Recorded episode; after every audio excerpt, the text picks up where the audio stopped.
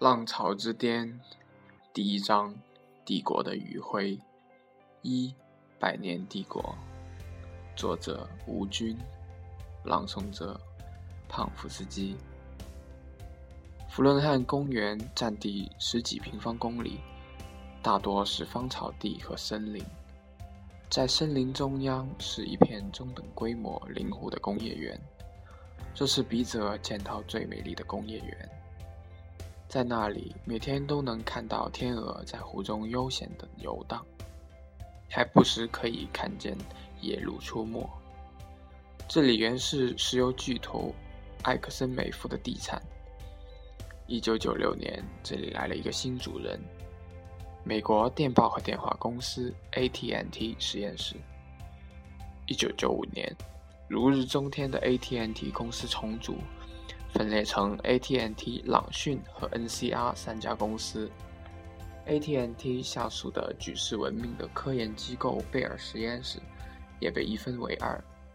朗讯公司获得了一半的科研机构和贝尔实验室的名称，划归 AT&T 的一半研究室组成了 AT&T 实验室，后来更名为香农实验室。从原来的莫里山搬到了弗伦汉公园，在那里出过11位诺贝尔奖获得者的 AT&T 实验室，像一颗进入晚年的恒星，爆发出极强的，但也是最后的光辉，然后就迅速的暗淡下来。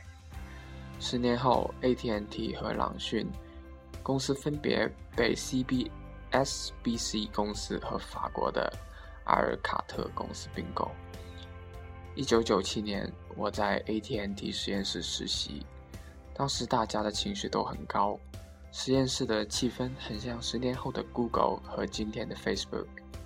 不少人的座位旁边都放着上面那张美丽的夕阳照，现在想起来，它似乎预示着一个帝国的黄昏。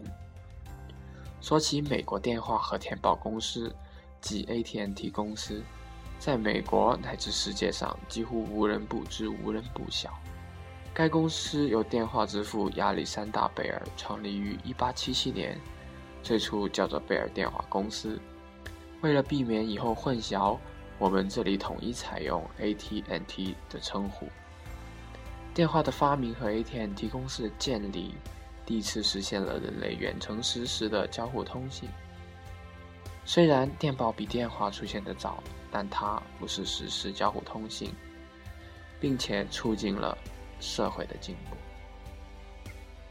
AT&T 从它创立的第一天起就是龙头老大，直到它被收购的那一天。但是 AT&T 起初的扩展速度远比今天的人想象的慢得多，它用了15年，到了1892年，才将生意从纽约地区扩展到美国中部芝加哥地区。当时从纽约到芝加哥1分钟的通话费是$2，而当时$1的购买力相当于今天的$50。今天在美国打国际长途也不过是$101分钟。38年以后，就1915年的时候，他的生意扩展到全国。但是从纽约到旧金山的电话费高达$71分钟。50年后的1927年 ，AT&T 的长途电话业务扩展到了欧洲。1925年 ，AT&T 公司成立了研发机构贝尔实验室。贝尔实验室是历史上最大、最成功的私有实验室。由于 AT&T 公司从电信业获得了巨大的垄断利润，他拿出了产值的3%用于贝尔实验室的研发工作。在很长时间里，贝尔实验室的人总是用无需为经费发愁这一条理由来吸引优秀的科学家到该实验室工作。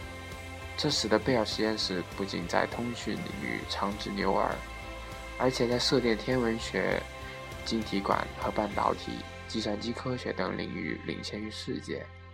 他著名的发明除电话本身外，还包括射电天文望远镜、晶体管、数字交换机、计算机 Unix 操作系统和 C 语言等。此外，贝尔实验室还发现了电子的波动性，发明了信息论，竹枝发射了第可通信卫星，铺设了第一条商用光纤。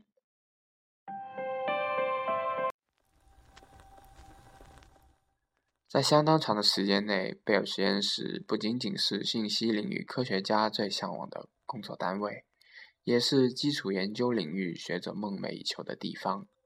那个时代进入贝尔实验室的人是很幸运的，如果有才华，他可以成为业界的领袖，甚至得到诺贝尔奖、香农奖或图灵奖。即使是一般的研究员和工程师，也会有很好的收入、可靠的退休保障以及受人尊重的社会地位。 AT&T 在很长时间内垄断美国并且控制加拿大的电话业务。1984年，根据联邦反垄断法的要求， AT&T 的石化业务被分出去，根据地区划分成7个小的贝尔公司，这时贝尔电话公司才正式更名为 AT&T 公司。根据当年的划分原则，7家小贝尔公司从事电话业务，而 AT&T 公司从事长途电话业务和通信设备的制造。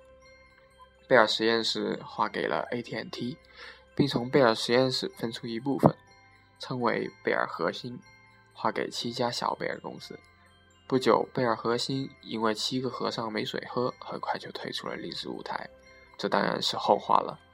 现在大多数人认为这是 AT&T 走向衰落的开始，但我认为 AT&T 并没有因此伤筋动骨。事实上，在接下来的10年里， AT&T 的业务得到了长足的发展。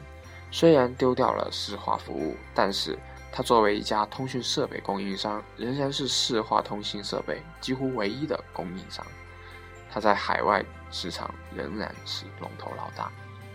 在长途电话业务中，虽然有 MCI 和 Sprint2个竞争者， AT&T 仍然控制着美国大部分市场，利润十分可观，足以维持贝尔实验室高额的研究费用，使得 AT&T 在通讯和半导体技术上仍然领先于世界。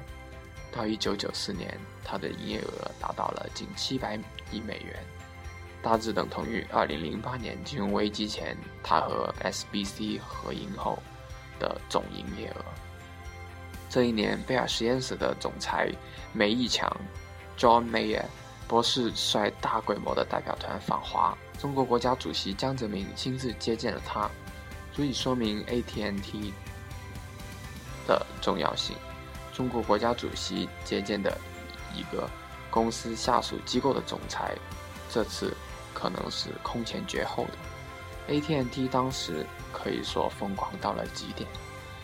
既然1984年那次分家并没有使 AT&T 公司伤筋动骨，那么又是什么原因造成了它的衰落呢？